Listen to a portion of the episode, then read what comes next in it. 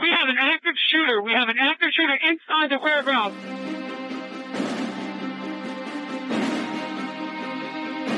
Welcome to Active Shooter, a podcast that covers the whys, the hows, and the aftermath of active shooter and mass casualty events.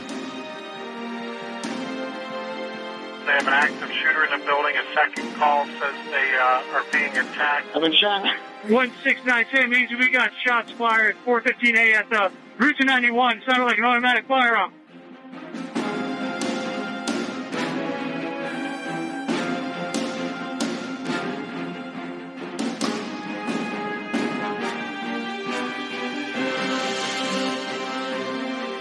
active shooter, reports of an active shooter, active shooter, active shooter mass casualty incidents. Thank you for listening.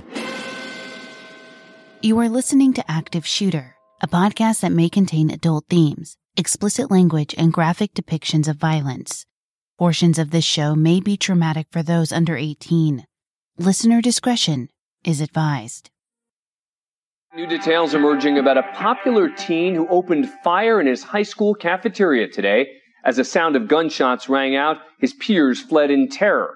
He killed one student and injured four others before turning the gun on himself. So what made a homecoming prince into a cold-blooded killer? In our prior episodes, we've discussed the different warning signs that one may have before opening fire in a school, business, restaurant, or any other public place. They may have had a troubling childhood, a mental illness, or more than one mental illness.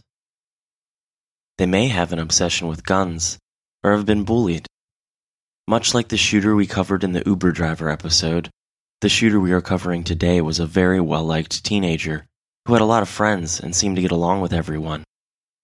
The only warning that came was a text message sent by the shooter to about 14 family members just two minutes before he started shooting.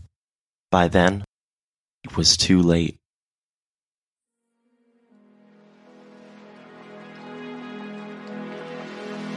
Active Shooter, the podcast, is a High Five Holly production, and I'm your host, JT. If you've listened to our prior episodes, you know that the Active Shooter podcast team has taken the No Notoriety pledge, and we will not be sharing the real name of the shooters that we cover. We will be giving the shooters a pseudonym and refer to them by that name throughout the episode. This will help in clearing up any confusion in the story while remaining true to our pledge in not naming the shooter by their actual name. In today's episode, we will be referring to the shooter as Jeremy.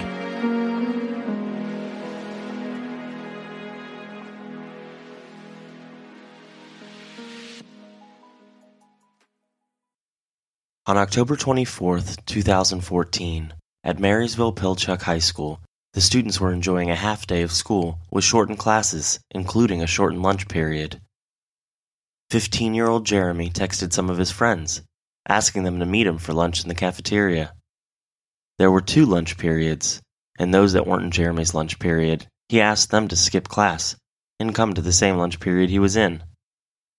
Just before the group was to meet for lunch, Jeremy sent a text message to his family members titled, My Funeral Shit. The text message was very confusing, as Jeremy was describing odd subjects, such as what he wanted to wear in his casket, all camouflage, which of his friends and family would get his property, and asked his family to apologize to the victims' families. He also told his family that he didn't want them to cancel their family trip they had planned for the upcoming December. Two minutes later, dressed in black Nike sweatpants, black tennis shoes, black socks, and a black zip up hood sweatshirt, and a single earbud in his ear, Jeremy was sitting at a table with all his friends. Seven students in total. At 10:39 a.m., he pulled a 40 caliber Beretta PX4 Storm handgun from his bag, stood up, leaned against the wall, and calmly opened fire. He started shooting slowly, one bullet at a time, from left to right around the table. Witnesses said he had a blank stare on his face, not saying anything or showing any sort of emotion. After firing six shots, Jeremy stopped to reload his firearm. Yeah, I was I was right there. I was it was just a big group of kids. The whole table was filled up.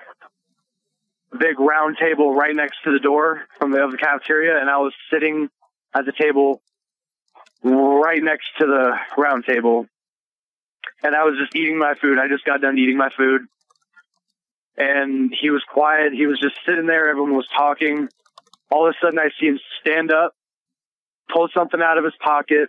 And at first, I thought it was just someone making a really loud noise with like a bag, like a big loud pop until I heard four more after that. And I, I saw three kids just fall from the table, like, like they were falling to the ground dead. I jumped under the table as fast as I could. And when it stopped, I looked back up and I saw he was trying to reload his gun. As he did this, social studies teacher Megan Silberberger attempted to intervene. Jeremy was able to get one more shot off, however, by putting the gun under his chin and pulling the trigger. Shooting. Marysville Pilchuck High School cafeteria. We have the shooter. We have many injured. Marysville Pilchuck High School. We need emergency help right away. Cafeteria, large cafeteria. My name is Megan Silberberger. I'm a teacher. Okay. Megan Silberberger. Can you still hear me? We already had the fire department and the police department en route. Okay. We've been advised I am how in the many cafeteria. I have the shooter. One shooter. Blood is everywhere. I did not see the gun. I have this down. the shooter. I'm looking at him. Is he a Don't white- breathe. I need help. What? I need help Give me a now. Peter, right here. He is wearing all black. I'm staring at him right now, sitting next to him. Give me a I need staff now. ma'am. Shooter right here. Black pants, black shoes, black pants, black shoes, black jacket. He is laying on other students. I need a white help. male, black male. Hispanic male? Uh, Hispanic male. How Hispanic is male. He, is a, a high school student. I do not know how old he is. you know I tried to stop him before he shot himself. I do not know his name. Okay, you said he has shot himself? He shot himself. He shot. Many are down. I'm not how many. I do not know how many are down. Okay, we need a staff. We have already advised the police department and the fire no, department. I tried to stop him. Okay. What is, see okay, are you with the fire department or the police department? I don't have. I have one. I have one police officer with me. Uh, police officer Sutherland. Okay, speak with the officer, okay? Police officer Sutherland. Okay. Speak with the officer. Okay. Thank you. She's the real hero. She tries to intercept the weapon from that he has, and she like grabs his arm, like in a hand on hand. It happens like in seconds. I think her her actions were amazing, wonderful. I'm glad she was there. So uh, the, the straight answer is yes. I think she's probably saved some lives. Jeremy had shot five students in total Nate Hatch, Zoe Rain Galasso, Shaylee Chuckulnaskit, Gia Christine Soriano, and Andrew Fryberg. Of the five students who were struck, the only victim that would survive the attack was Nate Hatch. Zoe, Shaylee, Gia, and Andrew were all killed. Zoe was the only student that was killed immediately due to a single gunshot wound to her forehead, right above the right eye. She died with her backpack still on her back. On October 26, 2014, two days after the shooting, Gia would be taken off life support and peacefully pass away from a gunshot wound to the head. On October 31, 2014, one week after the shooting, Shaylee would succumb to her injury and pass away from a gunshot wound to the head. Two weeks after the shooting on November 7, 2014, under the guidance of his doctors, Andrew Fryberg was taken off life support. Shockingly, Andrew was the shooter's cousin and the only victim shot twice. There were two 14 year old females also sitting at the table. For reasons unknown, these were the only students at the table who weren't injured.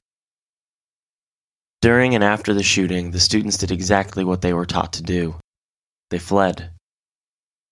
of teachers who quickly moved students to safety, and the students who helped one another to move in an orderly way despite panic and certainly what was going on inside of them by sheer fear. Had it not been for the quick, composed actions, we may have had an even sadder story to report on today.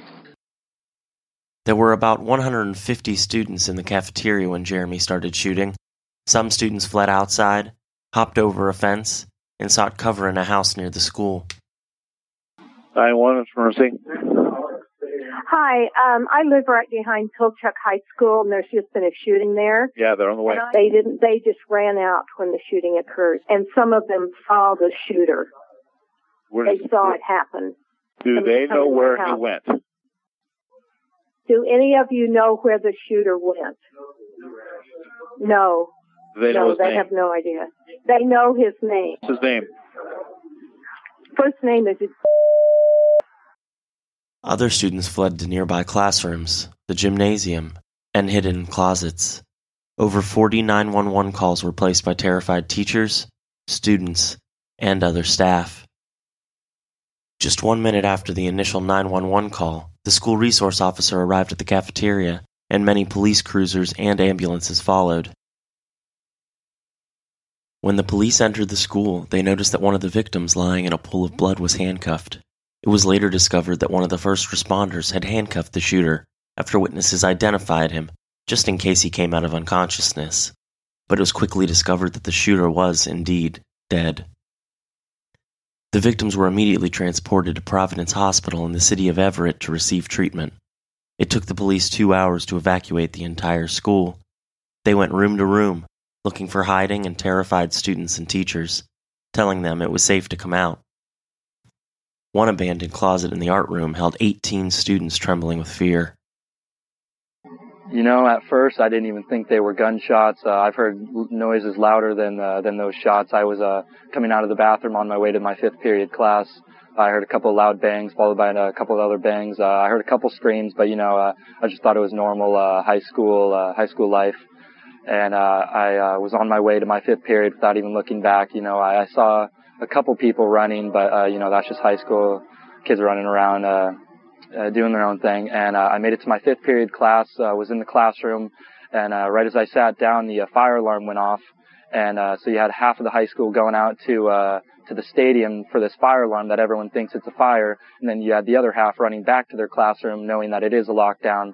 So uh, while we're out at the field, uh, thinking that it's a fire alarm, we did have teachers come out and uh, uh, tell us uh, to go back into the classroom, uh, telling us, telling everyone, uh, tell us to tell everyone else um, that we need to go back into the classroom, uh, stay safe, uh, stay away from the windows, and uh, we are in lockdown.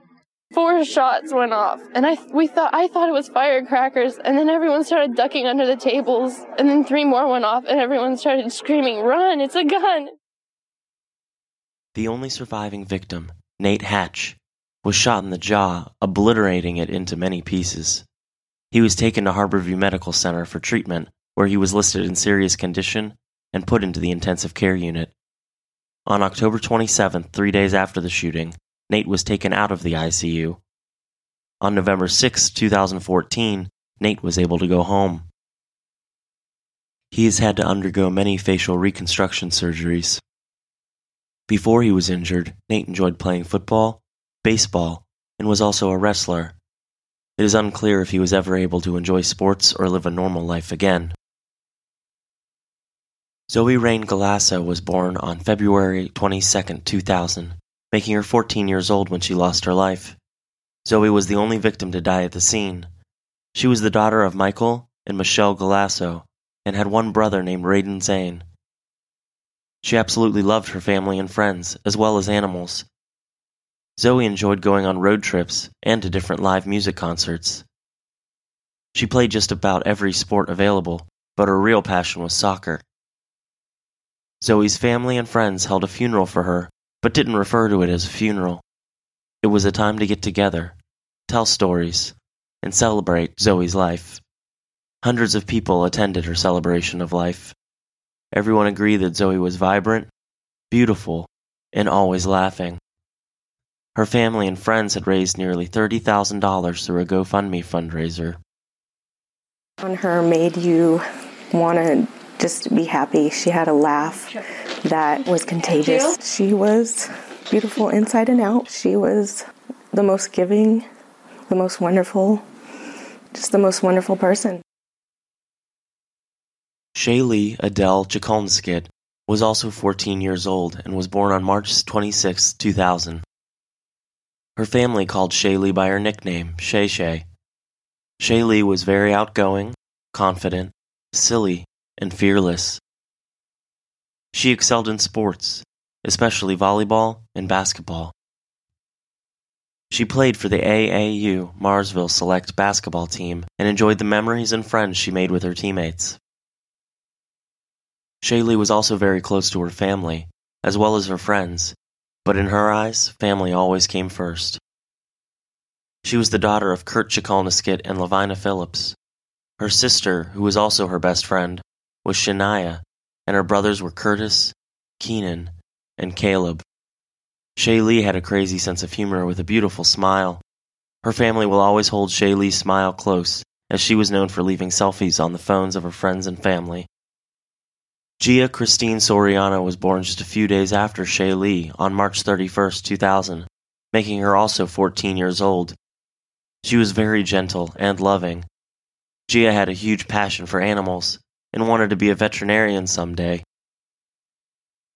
She was friendly to everyone, but also soft spoken.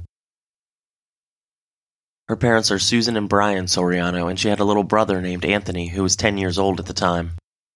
After Gia's murder, a bench was installed in her honor at Allegiant Memorial Park in Everett, Washington. The park overlooks Port Gardner Bay and is located just 100 feet from her grandparents' home.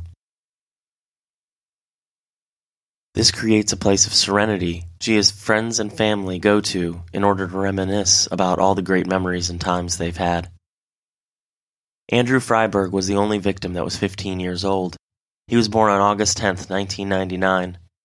As mentioned earlier in the episode, Andrew was also Jeremy's cousin and was the only victim that was shot twice. Andrew fought for his life for two weeks after the shooting. He was the first boy born into a family that was full of girls. Andrew was known for always smiling and being very outgoing. While he seemed to be everybody's friend, he was also known for being very protective of his family. Andrew was a natural athlete. Sports just came easily to him. While in high school, he played football and wrestled. He enjoyed riding four wheelers, hanging out with friends, and spending time on the water. Coming from such a large family, Andrew always looked forward to a large family dinner. His mom was Lahine Fryberg, and his father, Leroy Fryberg, had passed away prior to the death of Andrew. His sisters were Tawny, Kia, Tasha, Josephine, Lila, and Brandy. He had one little brother named Cameron. Andrew was an uncle, brother, and a son, and his entire family misses him tremendously. Marysville, Washington is located in Snohomish County, the same county that was mentioned in the Cascade Mall shooting.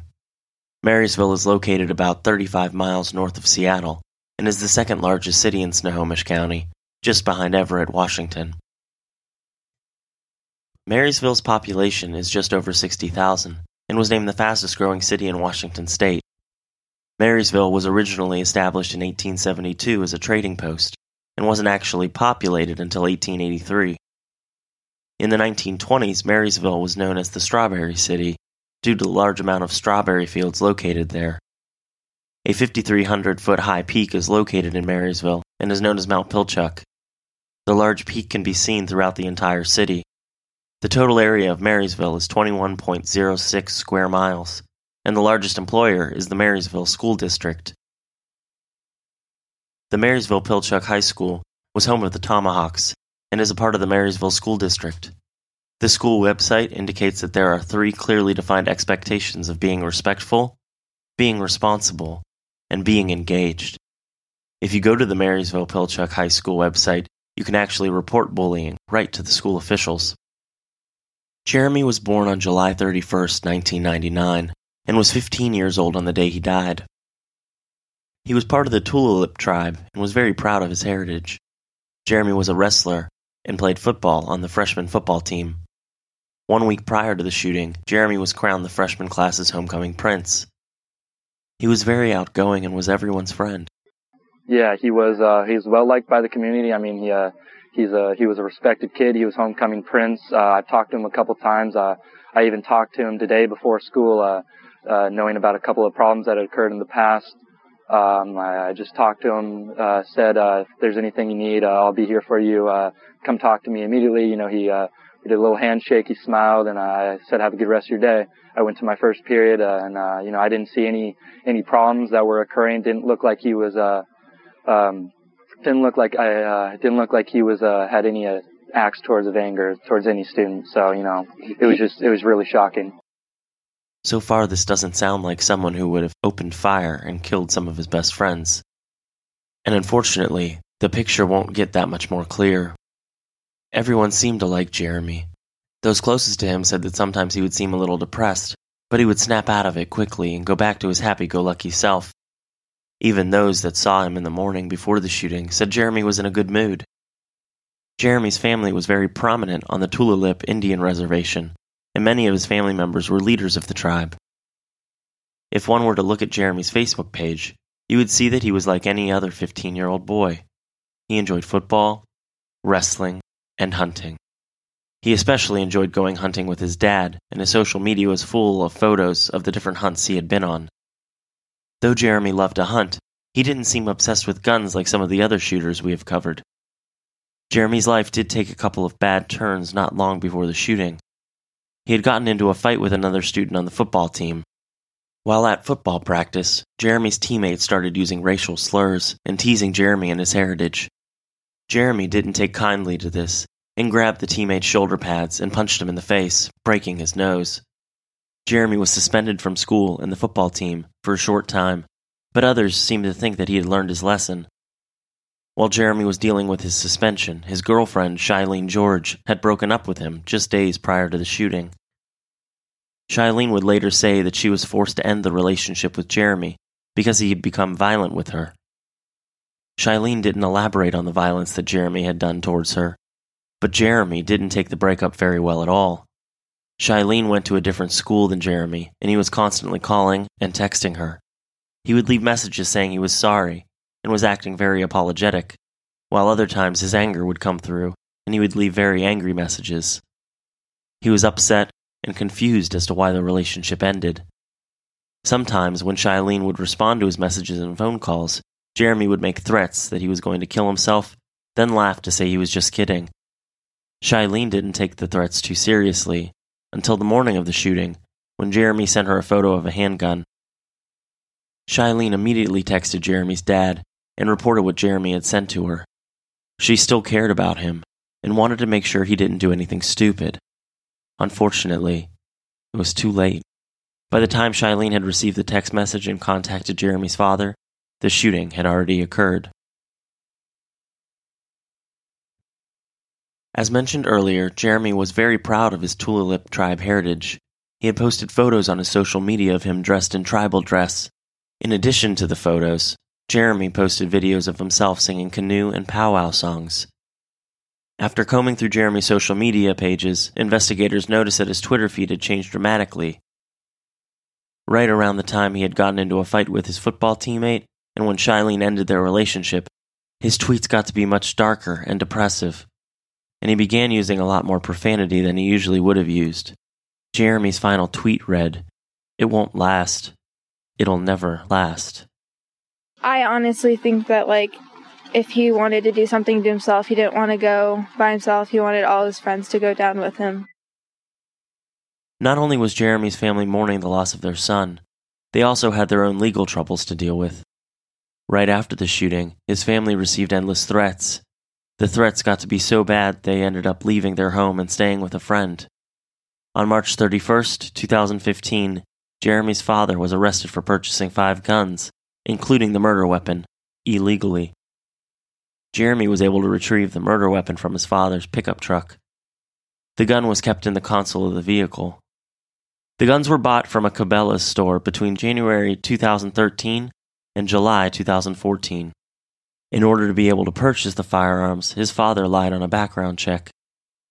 In 2002, his father's girlfriend at the time filed a permanent protection order, banning him from having any contact with her as well as banning him from the privilege of owning firearms. He even had violated the personal protection order in September 2012. Jeremy's father was found guilty of knowingly owning firearms that he legally could not possess, and on January 11, 2016, he was sentenced to two years in prison.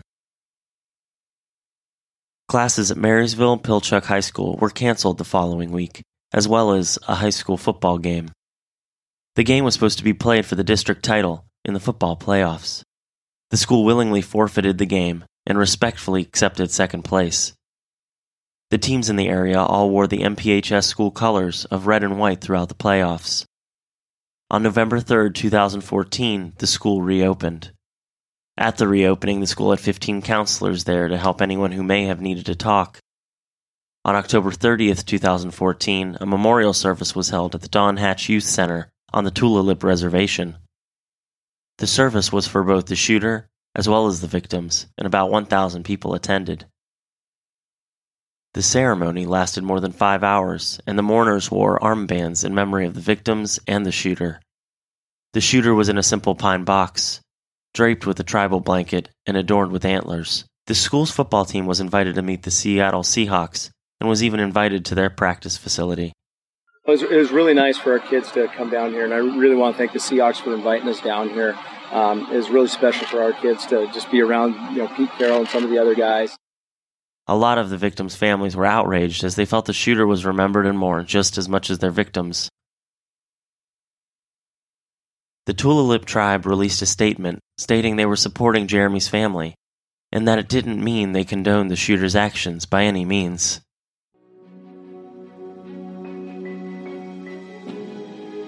Thank you for listening to today's episode of Active Shooter, the podcast. Remember, if you see something, say something. There's no telling how many lives you may be saving. Active shooter, reports of an active shooter, active shooter, Active shooter of mass casualty incidents.